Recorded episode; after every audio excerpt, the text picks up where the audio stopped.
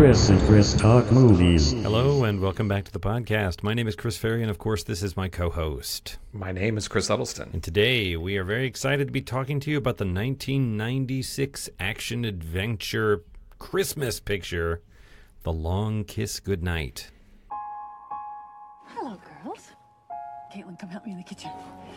Hurry up, because I forget where it is. That's her mom. She's got amnesia. What if you couldn't remember your real name, your first kiss, or your last goodbye? I don't remember. Honey, you have a, an ETA on that carrot? Stow it. And then suddenly, I used to do this. I'm a chef. Yo! without warning, Give me something else. Celery! Scallions! Oh! all your memories Name's Charlie. I'm coming back. Came flooding back to you, Hey, Charlie. Long time. one bullet at a time. I got movement on Samantha Caine. You're kidding. I may have a lead on someone. May still have some of her stuff. This man, he's gonna help me find some things out, so we'll be safe. Your full name is Charlene Elizabeth Baltimore. This could be trouble. My name is Samantha Caine. No, no, no, no, forget all that. I'm in the PTA. Then quit! You're an assassin working for the United States government. We have 24 hours. We find her and we kill her. Run for your life!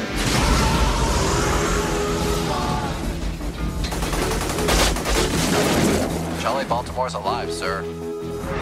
Who are you? My Name's Charlie. The spy.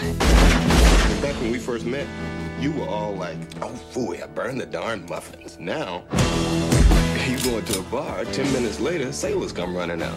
What up with that? This fall, Honk if there's any trouble. Yeah, so Miss Daisy, I be honking. if you have plans for a calm, quiet evening, Cover your ears.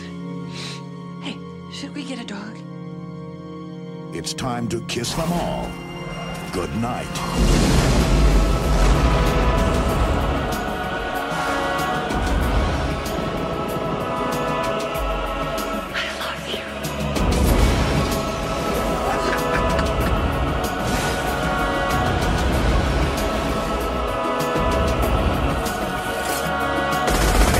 Geena Davis, Samuel L. Jackson, The Long Kiss Goodnight. Directed by Renny Harlin. Do you have a synopsis for us, Mr. Huddleston? I do. This comes from Rotten Tomatoes. As you said, it is a 1996 film. It was directed by Renny Harlin and it stars Geena Davis, Samuel Jackson, Craig Bierko, Brian Cox, David Morse, some other people. And their synopsis says Stool, school teacher and single mother Samantha Caine lives an average suburban life until she experiences until she begins having strange memories of unexplained violence and discovers that she has physical skills that she never imagined. Hiring uh, private detective Mitch Henessey to probe into her past, Samantha discovers that she was a well-trained government assassin who went missing after suffering a bout of amnesia and that her former handlers want her back. All right, so we both had seen this. What was your? I think you said you had watched this before. What What were your thoughts this time around? I had seen it before, but it had been a while. Um, I I really enjoyed. I really enjoyed it. It is. Um, it's baloney. you know what I mean? It's like mid '90s action movie. Um, Renny Harlin did Die Hard 2. So great big set pieces, things blowing up, people flying through the air, um, totally implausible plot twists and, and plot devices. Um, but I thought Geena Davis was terrific. I thought that um, all of the cast handled the kind of, you know, the the script has a bunch of dialogue that is sort of at the time was sort of neo noir, edgy, wisecracking stuff that I might normally associate with mid '80s uh, content, but and sometimes I can really sound leaden. But I think that the director and the cast really handled it uh, nimbly and ably. Um, there were a couple of things that leapt out to me, like near the end, near the as we come into Act Three and we're approaching the climax of the film. There is we spoil these movies, by the way. So uh, if you don't want to be spoiled, then don't listen. But there's a truck that's going to explode, and it it's been established that the timer is set. It's counting down. It's less than thirty minutes. It's going to blow up at midnight. Somebody says at one point. So it's going through this into the middle of this small town is the intention where the terrorists are going to blow it up. There's a Christmas parade going on at night, right? Families, floats, children, like you'd see at three o'clock on I didn't really think about that, Thanksgiving. but that was sort of odd. it was at nighttime. and, you're like, well, maybe you know, it's maybe it's 5 p.m. It's, no, he said the bomb goes off at midnight, so it's hmm. 11:45 at night, and the whole town is out to do this big festive Christmas parade. You know, but it, this is exactly the kind of thing in this movie. You're just like, oh, you, you, you- you're thinking about it too much. Don't worry about it, right? I mean, the the why during a parade because that maximizes the emotional impact of a bomb going off in them, right? So the movie's just full of full of these little um, moments where if you if you think about it at all, you start to say, "Well, that's absurd." Yeah, the whole movie's absurd. Um, but I thought it was incredibly entertaining. It's not a thinker. It's not designed to be a thinker. It's a real uh, showcase for uh, Geena Davis, who is uh, absolutely stunning. I mean, she is just so beautiful. Mhm. And Brian Cox doesn't have enough to do on screen for me. He has a juicy little part. Brian Cox, the people who watch Succession might be familiar with him. He's the, the And it's funny. I, I don't mean to interrupt you, but it's almost like like he looks like exactly the same age. Exactly like same, he's yeah. one of those guys that just seems like he was just probably born like a fifty year old man. You know? Yeah, yeah, yeah. Looked fifty at thirty and looked 50 Mhm. at eighty. Yeah. yeah. Um. Anyway, um. Yeah. I mean that that was my that was my hot take on it. What about what do you think? What did you? Yeah, so um, I had not seen this since video in '96 or '97 or something like that. So sort of like the the character of Geena Davis's character, I had amnesia about this. I remembered, other than that she was a former spy. That was the only thing that I I didn't even remember that Samuel L. Jackson was in it. I think. But, oh, um, really? It was written by, so you talked about the dialogue. It was written by Shane Black, who wrote uh, all of the Lethal Weapon movies. I think he wrote The Last Boy Scout. Um, and then he went on to be, uh, he wrote Kiss Kiss Bang Bang and I think directed it. And then he went on to be a director. He directed uh, The Nice Guys and he directed Iron Man 3. Um, and one of his tropes is almost all of his movies take place at Christmas time. Hmm. So that's you know that's one of the that's one of his tropes. But um, yeah, I totally agree. I thought this was really great. Um, as you said, Geena Davis. So I was right before we got on. I was looking at the box office, and it it did about a hundred million worldwide, but it cost sixty five million. Hmm. So you know it wasn't really a hit. Um, and uh, this came ten months after um Cutthroat Island, which was a giant flop. So they, Huge what I was flop. reading, they said maybe you know that kind of and the same director Renny Har- Harlin and the same, you know, the same star. So that maybe kind of tarnished this a little bit, but it, I you know, if it were today, I could see this being kind of like a. Uh, Liam Neeson thing where she's somebody who wasn't really known for action going on to be an action, you know, cause action star because I thought she was great. This was early in uh, Samuel L. Jackson's career. This was probably like a year or two after A Time to Kill, which I think, you know, kind of made him a star. But, you know, I, I, I really like Samuel L. Jackson, but he's you know, become a little bit of almost a caricature of himself. You know, he just shows up in things and does his thing or whatever, but he's really acting in this movie. I really liked his character, you know, and he he he did a great job, I think. And as you said, it's it's oh, you know, you have over the top action and over top plot line, but you haven't gotten into it's the pre-computer days, so these are all some of it there's some green screen stuff but a lot of it it's real people doing real physical stunts you Yeah. know, which even though it's unbelievable and over the top it's still not somebody you know with a computer generated background or whatever you know Well, I, I know they and they blow up a so bridge. more I mean, Yeah. that's what struck me is when I went back and I looked at the budget. I mean, setting aside what it made for a moment, you said it's 68 million. yeah like 65 i think they said. 65 million was more money in 1996 than it actually is now.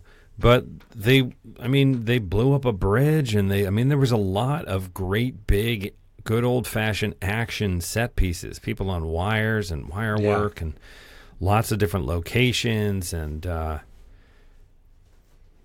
I, you sent me a meme. I think it was you sent me a meme uh, about Indiana Jones, and it was sort sort of comparing this most recent one with the original one and the budget on each of those films, right? Mhm. And the how how incredibly expensive this most recent one, which I haven't seen by the way. Have you seen it yeah yet? me neither Um, you know, compared to the original, which is the sort of gold standard for that franchise, and the the the original one had a relatively modest budget. I mean, it was Yeah. an expensive action movie, um, with a period piece and and big set pieces and stuff like that, but um.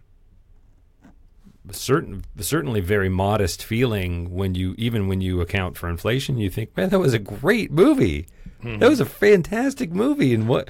How were they able to make it on, on a relatively modest budget then? Where now, like, what's different? What do you you you have to be spending almost ten times? I have no idea where that. I don't know if it's ten times. other than harrison ford's I'm gonna look it up right now. salary has gone up Well, that's but other true. Than, even if, but even if they paid him fifty million dollars, the other two hundred and fifty million, where did it go? You know, Right.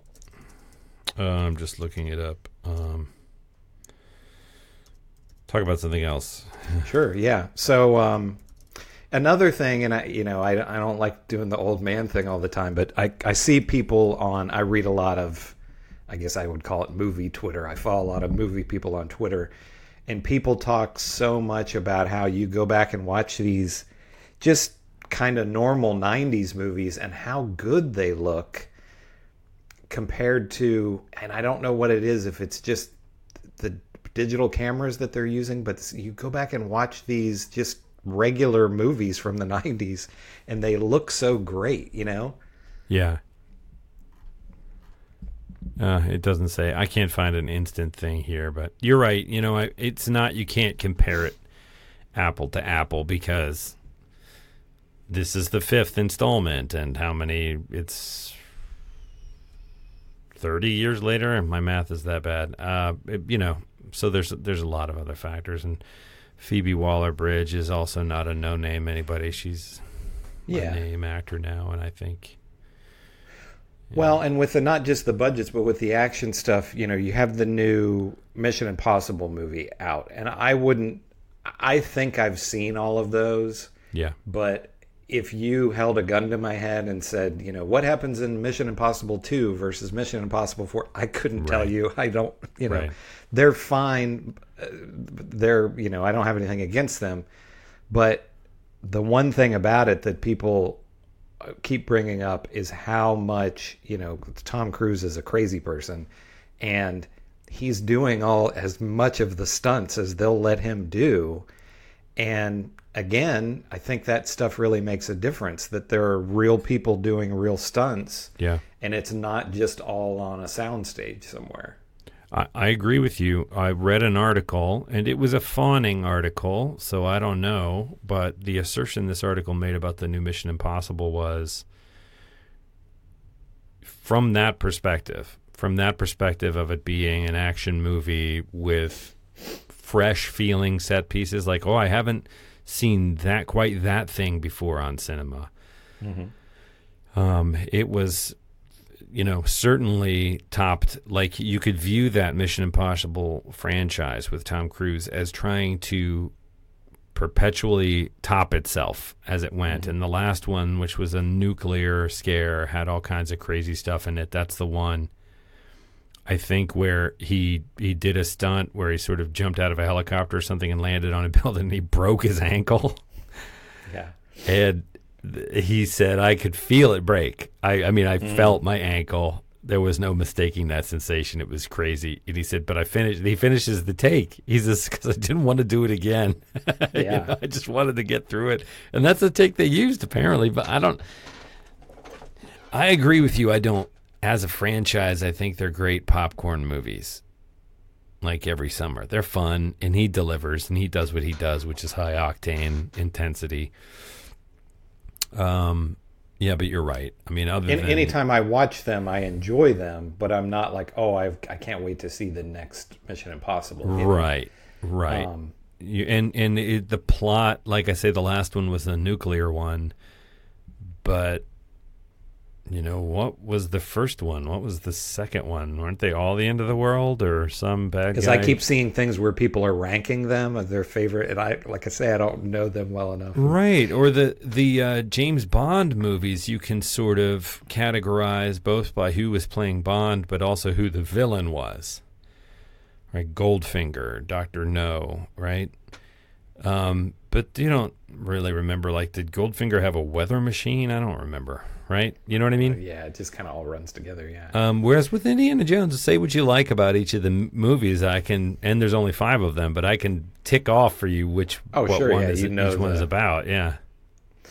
And and I get that you know you can't have an 80 year old um, Harrison Ford jumping out of an a helicopter or an airplane or whatever. You know, I, I understand that, but I don't know. But but with this uh, Long Kiss Goodnight, um, uh, I lost my train of thought, but um, yeah, I think you have the you know the villains are really slimy. The the main kind of villain guy was really um, he was really despicable and you know smarmy and so uh, but yeah I, I just thought i was just blown away with how great she is in the movie and Oh, like you said you know it. she has this kind of dual personalities where you know she's the school teacher mom and she's beautiful that way. And then they she cuts her hair and you know within the, the other persona comes comes uh, back and she cuts her hair and dyes it blonde. And then she's you know she's beautiful that way too. Um and i think you know um i know she's done some tv and stuff but uh you know i always think of geena davis probably the movies that i most familiar with her uh, that she was in are Beetlejuice and The Fly. Mhm. Um, and you know those are very you know those aren't action movies at all, and she's not playing an action characters. Um, Well, Thelma I- and Lumi- Louise. Thelma and uh, Louise, yeah, I forgot League about of, that. League of Their Own. The- yeah. Um, but you're right. Yeah, you don't think of Geena Davis as an action hero. And I guess because the movie didn't make too much money, you know. And the I saw one quote from Shane Black where he's he was talking about the movie not doing that well, and he said the, um, I guess he must have written the script for the studio, but he said they insisted on it being a a female action star and or you know female lead, and that maybe it would have done better with a man in the role, and you know that's something that that's a difference from 30 years ago or whatever that uh you know Maybe. I'm, maybe yeah i mean i guess still it's there's But, still know, people at- resisting that but But look at James Cameron in Terminator, right? Yeah. I mean, and he's famous for saying, "How do you write a strong female character?" Well, you just, you know, you write the best, toughest, coolest, smartest male character, and then you just switch the gender. Like, Yeah. you don't write it any different. You know, writing a female character doesn't have to be a different kind of hero. Women can embody all of the same, you know, traits that we find positive in men. Just make it a woman. And I'm like, and people loved it. People love Lin- Linda Hamilton in that. I mean, she's amazing. and i think audiences don't care you know what the gender is of the of the character as long as the movie is good you know because you've had Yes. i mean that's a great example is terminator and ripley and however many alien Sure. movies and uh kill bill and uh uh, it wasn't a giant hit, I don't think. But did you ever see Atomic Blonde with um, Charlize Theron? I don't know that I ever saw all of that. There were a couple of action. That's a really good That I didn't really. Does she just? That's a really the good action Crap film. beat out of her. Yeah, yeah, yeah. I did see what- that. yeah. I was just like, oh my god. Yeah. It's- it felt so real and painful. She was constantly taking ice baths, you know, and which was a realistic, a, a more realistic portrayal of what that would be like, you know. But Um, I, so the thought that I had about this versus, say, Terminator or even Alien is they had this is mostly just a fun popcorn movie, but there are some subtle. The fact that she's a woman does figure. She doesn't let it slide. There's a number of times when when Geena Davis's character, whether it's the mom persona or the Charlie, the secret agent persona, um, comments on male expectation and the male gaze and Mhm. male sexuality. Of course, the there's several opportunities for Charlie, the secret agent persona, to exploit that in various ways, which she does. Uses her sexuality as a weapon. But I thought that was without it feeling like it was a preachy political thing. I thought it mm-hmm. was smart of them to address like she would do something kind of badass like as she's beginning to remember who she is she'd throw the knife right and then her whole family is standing there looking at her like and she's like you know chefs do that she was like oh look Yeah. i'm a chef Yeah. chefs do that acknowledging i mean that's not that's not the biggest example of it but uh they're they're stunned not just because someone can throw a knife like that, but because mommy throws a knife Mhm. like that. And then later, I had the thought that wouldn't have occurred to me when I saw this when it first came out. But now that I have kids of my own, and I'm older than the Geena Davis character was in this movie, but so she starts off this as this school teacher, housewife, who's a mother of a little girl and she's I don't know if they're married or if she's just living with this guy who's basically raising the girl with her and um that is her secret identity that she got clunked on the head and she has just assumed it as her real identity and all the other people in her spy world assume her to be dead too and then as events transpire throughout the film she begins to remember who she really is which is a crack mm-hmm. se- secret agent with all this deadly training so when she finally reverts to Charlie and remembers that this school teacher is just an identity, she, Charlie resents. Was it Samantha? What was the the other I think character? so, yeah. Charlie resents Samantha and resents the fact that she has a daughter and that she has these obligations. And Samuel L. Jackson con- continues to remind her of that. And I just thought that was one of the most interesting parts of the movie. That mm-hmm. although this is about things blowing up and gunplay and wisecracks and neo noir, there is this human through line of, you know, she's she's supposed to start to come on to Samuel Jackson at one point, and he rebuffs her. He's like, I don't think this is about me at all. I think this is about you trying to get rid of your alter ego. And I thought, now, in what action movie would a red blooded heterosexual man turn down intercourse with her? I mean, she is Yeah. a bombshell. Mm-hmm. But Samuel Jackson's character does. Like, does do the sort of honest thing, human thing, and say, I don't, this doesn't feel good to me. This doesn't feel right to me, you know? Mm-hmm. Yeah. And and I just love them sort of exploring like this idea that at past a certain point you have kids and then there's a part of you well there's a part of me anyway that occasionally yearns for that independence again that I had like oh it'd be great to just be able to go out to a concert tonight not have to worry about getting a sitter or you know what I mean it's like when Yeah. before I had kids I could do anything I want but now and I'm not you know just for the record Yeah, I I. I don't Yeah. regret having children. I love it. But there is a part of you that you've taken this path and you kind of go, oh, I remember when you were freewheeling. And it, it- mm-hmm. I, that sort of resonated. Charlie is sort of resentful of this, of these ties that her mm-hmm. alter ego has gotten her into. Yeah. Um, And you know, there's a lot of action movies that don't have anything i i gesture in that direction, even. Um, but I think it made this movie richer.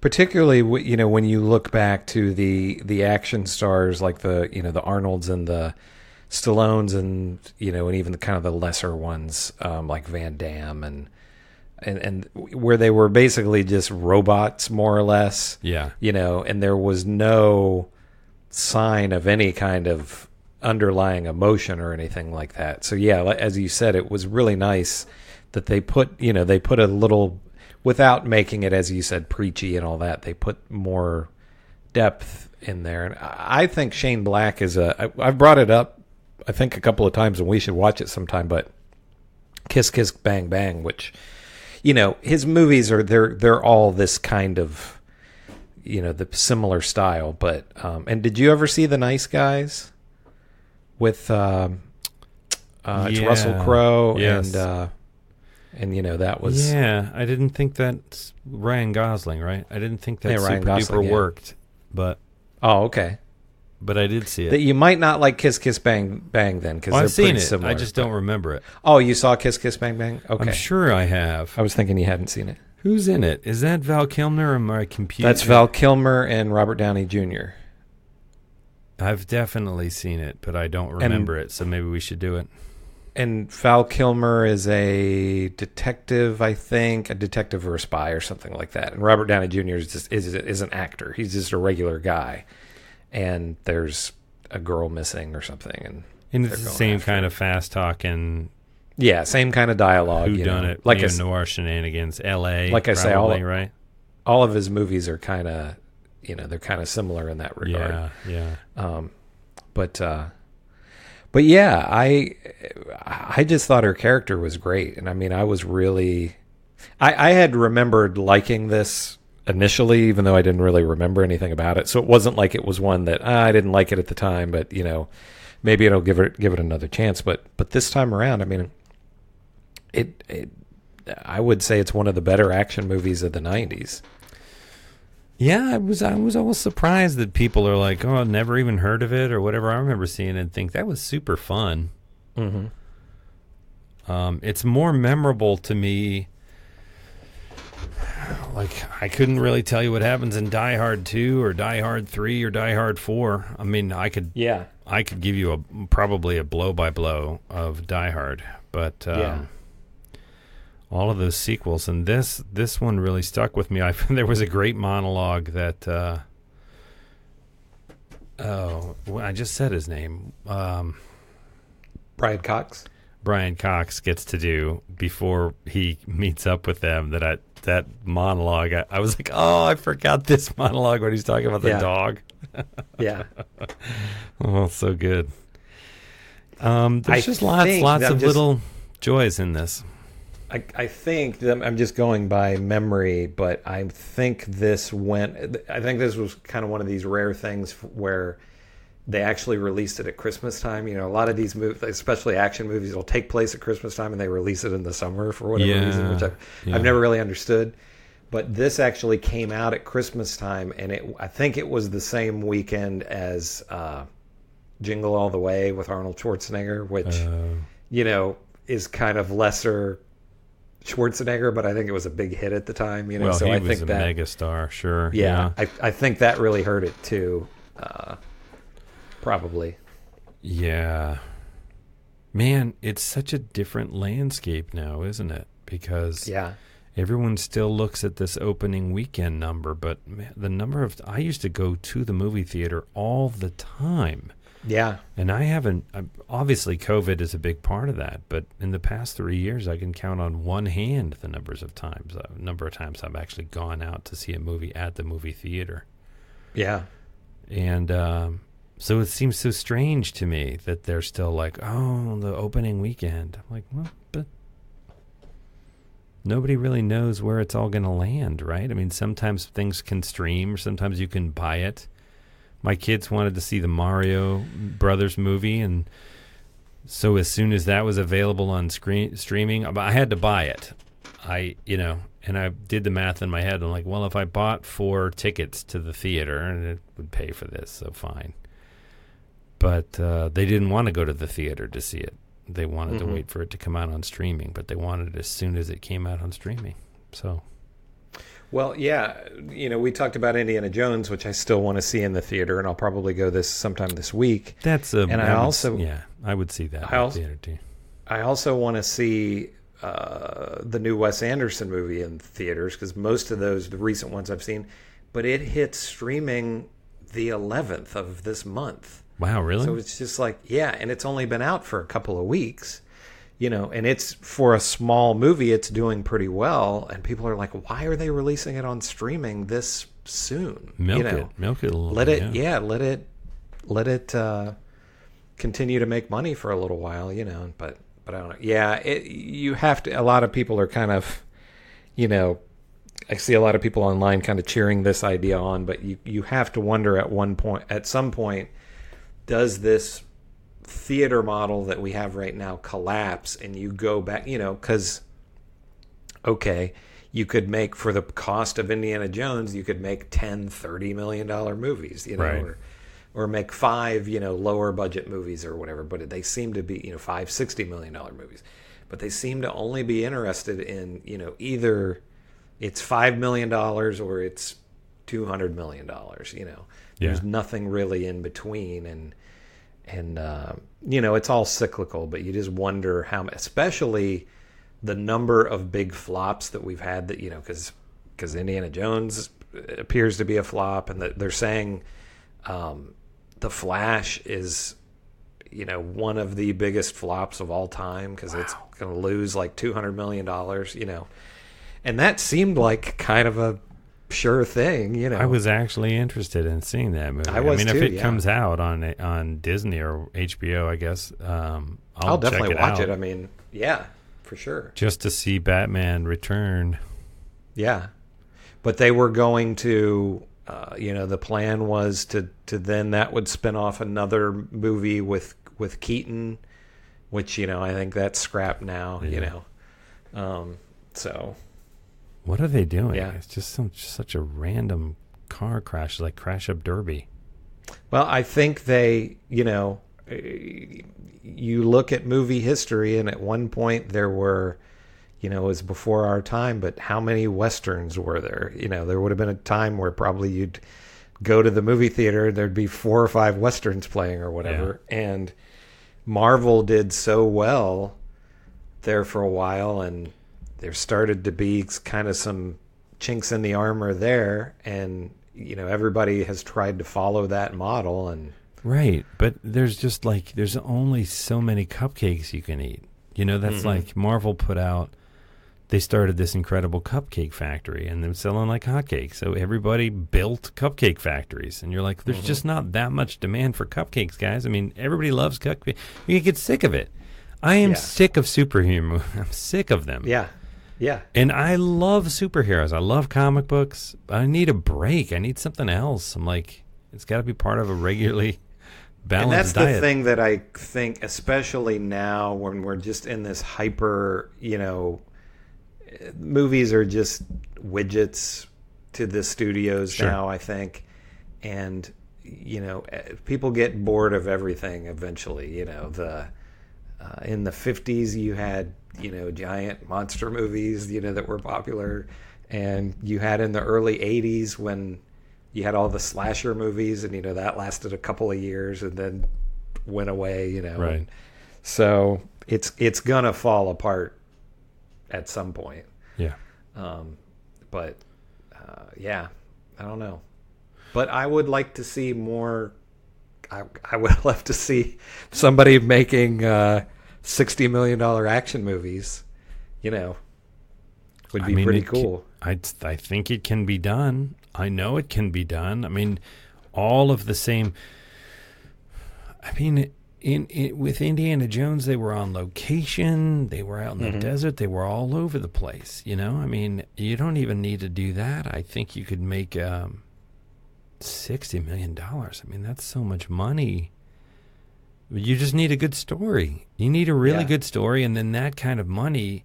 If you need to crash a plane or something, there you fine. You can afford to do that on that much money. That's crazy money for car chases and gunfights and right. I mean, you can make a you can make a good action movie with a good story relatively inexpensively. You don't even need that much, if any.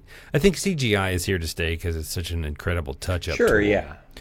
You know, Yes. whether you're And there are a lot of good colorizing it digitally, it, you know. yeah, you're going to shoot in digital, you're going to colorize it, and you're going to spackle it. You know, you oh, we cut a car in the background, you're going to take that out digitally. You know, um, but the idea of creating a sequence out of whole cloth doesn't need to happen. You know, um, Yeah. And you know, we've talked about this a lot, but the writing aspect is the thing that always perplexes me. You know, they said that, you know, some of the um this is becoming an Indiana Jones podcast, but um, some of the some of the speculation as to why Indiana Jones didn't hasn't done so well is it was 15 years since the last one. yeah. So a lot of your, you know, you've got the old guys like us that are going to go and see it, but to get younger people in the audience, some of them don't really know this character, you know, because they weren't around when even his last movie, which wasn't regarded as being very good, you know, they definitely weren't alive when the the the you know original films were made. But you know, they've said part of the problem was coming up with a script that they could all agree on. And I just, you know, I don't work in Hollywood obviously, so I don't know how this process is, but it, but it amazes me with all the great writers out there how the the script aspect can be so difficult. You know what I mean? I'm not trying to say it's easy to do, but it's you know, so many of these big budget films the script is so weak. Yeah. And I just I just don't understand it, you know. Well, I think um, I again I am not inside the industry either. I do think that th- there's formulas and algorithms that they're trying to honor because their goal is to get as many tickets sold as possible. So, Yeah. I mean, I from just to bring it back to the Long Kiss Goodnight, I read a blurb where Samuel Jackson's character is supposed was originally died, right? And then Hmm. they have this kind of action Oh, movie thing that where was he one comes thing that back I- because somebody in one of the test screenings was like, "You can't kill Sam Jackson," and that's literally the line he has. Yeah. Right? Doesn't he say he's like, "That's right, uh, mother effer, you can't kill me." and he comes drive busted out of the thing, and it's completely implausible.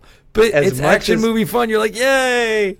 and even after that, there was so the, I'm glad you brought up- that up because I'd forgotten about it. As you know, we're used to this in action movies and movies in general. You know, the people going through all this insane stuff, and yeah, so he drives out of the truck and saves the day, but he's all he's been shot however many times, you know, and all this terrible stuff happens to him. So you think he's dead. And then they do sort of a prologue at the end, and you know she goes back to her regular life, and then he's on Larry King live, and he's I'm just like he's alive after all of He's that. fine. I mean, he's fine. Yeah, he's never never been better. yeah. so yeah, that was really. I just laughed at that. I was like, wow, you know. Yeah. Um, Yeah. I don't know. I don't, I don't have too much else to say about this movie. yeah, there's nothing. I- it's kind of hard to get in depth on this. You know. I think it was a lot of fun. I'm sure Yeah. there's there's I'm sure that people can find things to offend them in there if they want because it was 1996 and it had it's one of those movies that has a kind of devil may care attitude and Yeah. you know that doesn't always age well um, as we go. I didn't nothing leapt out at me um, as being particularly egregious. I don't think it's going to trigger anybody, but um, yeah, if for the litmus test of like, would you want to watch this with a date and a big bowl of popcorn or a buddy on the couch? I was like, yeah, absolutely. I think it's a lot of fun. oh yeah. Yeah, I thought it was excellent. You know, it doesn't ask too much of you, and it kind of keeps going. It has that action movie thing where it's like, oh, it's not over yet. There's another forty minutes. Wow, and then those are ex- exciting forty minutes. You know what I mean? Like it keeps. You think this is the climax, but no, and then there's another, and it's like, oh, this has got to be the climax. And you're like, oh no, there's they go on to another location, and so it does that thing where it's escalating, and I just it really pulls it off. Yeah. Yeah, I enjoyed it immensely. So Um, thumbs up. Yeah, absolutely thumbs up. Did you, since we recorded last, have you watched anything else? I finished the entire series, all four seasons of Barry. Okay. which I, I really liked. It's really weird. It gets really, really dark. It's always dark, Mhm. Yeah. but it's like it's really funny in the beginning, and by the end, I think it's so dark it's not funny anymore. It's Mhm. absurd. Mhm. There's still an absurdity to it, but it's gotten so dark by the end that I can't laugh at it anymore. You can't even count it as like a black comedy at that point. Mm, no, it's just this kind of almost Twin Peaks crazy. Um, I mean, it's just bonkers, but I, it's really good. I, I recommend Barry if I'm not alone in that. Sure, yeah. People if you if you like really Bill Hader for sure, there's some great performances in it. Yeah. Um, what else? I started watching The Bear season two, which I love, Mhm. but Rachel and I are going slowly with that one because it's it's stressful. kinda savor it? Oh, it's yeah, we do want to savor Yeah. it, but it's like everybody in it is so stressed. like he's opening a new restaurant, and it's like this Mhm. high octane, high stress thing, and it triggers. We're like we're stressed out people in general anyway, so we Mhm. why are we watching this? This is great. I watched. I've watched four out of the six uh, episodes of the new season of Black Mirror, Oh, I haven't watched any of that yet. which I think is really good. Um, Oh, okay. I know people didn't like the the last season that was two or three years ago that much, and I I actually never watched it. Uh, sort Mm. of because people said it was so bad. Wasn't there only Um, like three episodes in that? Yeah, something like that. There was one with Miley Cyrus, and I don't know what the other ones were, but uh, yeah. But this one is six, and um, the the four that I've watched, I thought were really good. I mean, I didn't think any of them were were weak. They've gotten more. So they did one called. Um, there's one called Demon seventy nine, and it's um, so I was I was listening to another show, and they said that uh, they had considered doing a spin-off show called Red Mirror that wouldn't be sci-fi but would just be straight horror stuff. Oh. And so this one at the opening says it's like Black Mirror presents a Red Mirror production. So this one there's nothing sci-fi about it, but it's a this this woman finds kind of this talisman and it summons a demon and uh, the demon tells her that she has to kill three people in like 24 hours or 48 hours or something like that or the world's going to end. This one is funny which they didn't they don't do a lot with with black i mean it's a comedy. It's still you know there's certainly dark elements because she's killing people but uh, but that one was really good and you know all the other ones are good as well. I watched um, i don't know if i told you this or not but i watched uh, men the movie that uh, it's directed by the guy who did Ex Machina and Annihilation. Oh yeah. And Where um, all men are kind of these vaguely threatening figures. yeah, Or, or this woman, her her husband has died, and and you you see flashbacks throughout the film um, as to what you know happened with, and you learn more and more as the film goes on, and to you know kind of get her mind off of things, she rents a little, not a little, but she rents this house in the English countryside, and I don't know what the actor's name is, but she like the the guy that owns the place, you know, comes and is showing her around and everything. And, you know, you see him. And then uh, there's later, she sees another man. And then there's another part where she goes to the pub and there's three or four men in there. And it's all the same actor playing all the men Oh, in the movie. You know, they just give him like a different hairdo or a beard or something like that. And, you know, a different, different accent. So it's really interesting how it's uh, portrayed. Now, it gets. Um, I I liked it a lot. Uh, you know, it's the same kind of tone of as, of his other films where it's you know it's artsy, um, and it gets very very strange at the end. Um, but it's a it's it's a good movie. I mean, it's it's a lot of it is unsettling, you know, because it's these the men, like you said, are all kind Right. of threatening. Um, but I liked it a lot. I, I thought it was really good. But you know, there is a there is a branch of horror that. So, you know, some of horror is a big tent. Um, yeah. You know, everything from the very bloody and the very graphic to the psychological and right it's there's all kinds of different and there's there's a big silo of it that is kind of hard to otherwise categorize like like why Mhm. I guess you have to call it horror because of these kind of key elements but that doesn't really feel like the point of the film, right? And it's there aren't jump scares and things like that per se. It's just unsettling. Like maybe Yes, the unsettling fabric of reality perfect- is coming unravel. I'm like I, it makes me uncomfortable and on edge, you know. And so you're like, well, that's not horror exactly, but what else would you call it? you know, you're, it's not a comedy. There's a it's not a drama. He does a really he does a really great job, and I don't want to spoil it if if you know if you Don't spoil it. No, I'd like but- to see it. Yeah, but there's a part where she just you know it's just out in the countryside. and She goes on a walk on this path, and uh, that that leads to a tunnel, and you know just out in the in the countryside, and she sees a man like off in the distance out there, and then she gets scared and you know starts to turn around and, and go back to the place.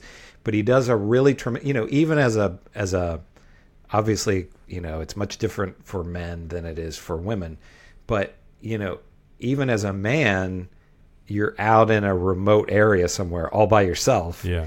And that could definitely be unsettling you know and he, he just does a really you know as good a job as i've ever seen in any movie without the jump scare and all that but just she's alone out in the woods you know on this walking path and just sees this man standing there you know who doesn't speak or anything or you know and it's it's just really really effective Right. Um, that just good movie, that and then I- feel like a threat. Yeah. Exactly, yeah. And then I watched another one um, called House of Darkness that it had to be pretty low budget. I mean, I don't know exactly what it what it was, but um, it's Justin Long and, and Kate Bosworth, which I didn't realize they're they're married. Um, and it's just this guy. So Justin Long picks up this woman at uh, a bar. Actually, he gives he offers her a ride home, and she lives in this big mansion, and you know she invites him in for a drink and so on. And the movie is ninety nine percent dialogue. It, it could have been a play because they much of it is in the living room of this. Uh, uh, you know, of this big mansion, and it, it goes to some different rooms in it, but it's just them talking, and then there are some other characters that you see later on, and then it it becomes a horror movie in the last three or four minutes, probably. Wow. Um, and I won't spoil that either, but it's but it's really interesting because, you know, again going back to the big blockbuster movies, this was 80, 90 minutes or whatever of basically people just talking, and that's you know it's that's unusual to but very That effectively done. you Slow know. fuse indeed.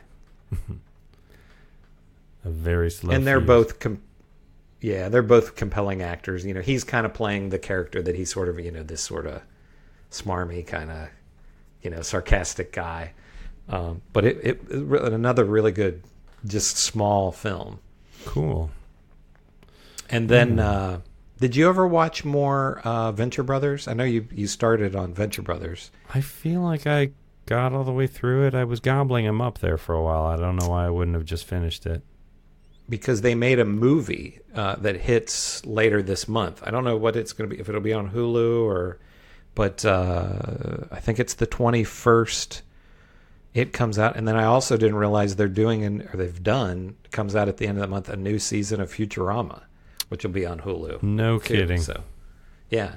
Wow. And Hulu, despite how, you know, I haven't watched The Simpsons in years and years and years because it just seemed to get worse and worse.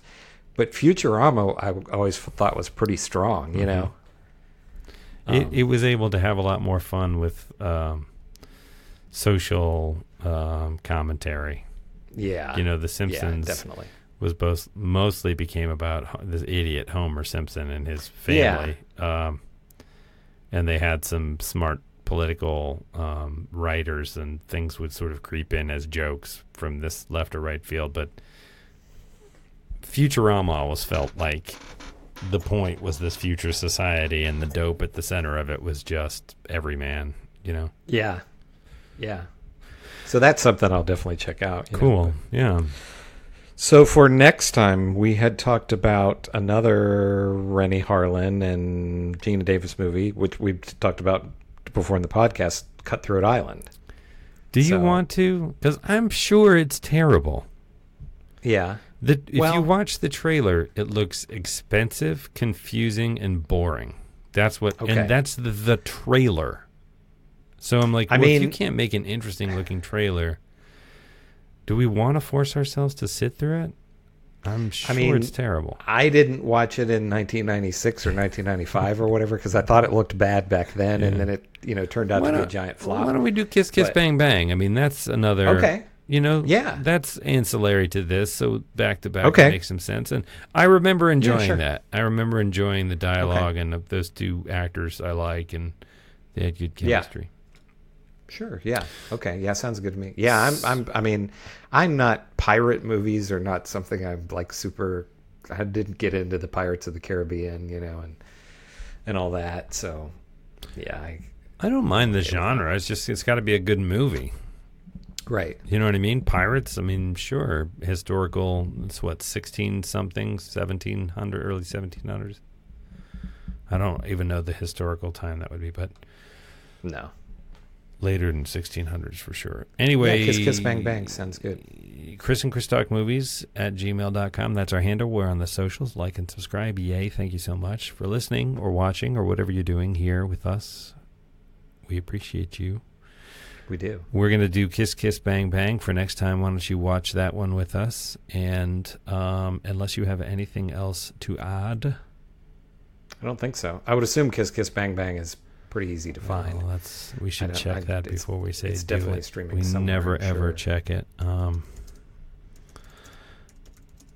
I just type in watch name of movie online and I you know Google gives me like all the different places you can watch it. I don't see it anywhere free at the moment. But we could rent it for the standard whatever. Sure. I'm willing Yeah. to rent it. Yeah. All right. That's Sounds what we'll do. me. Then, Alrighty. faithful listeners, Chris and I will talk to you all next week.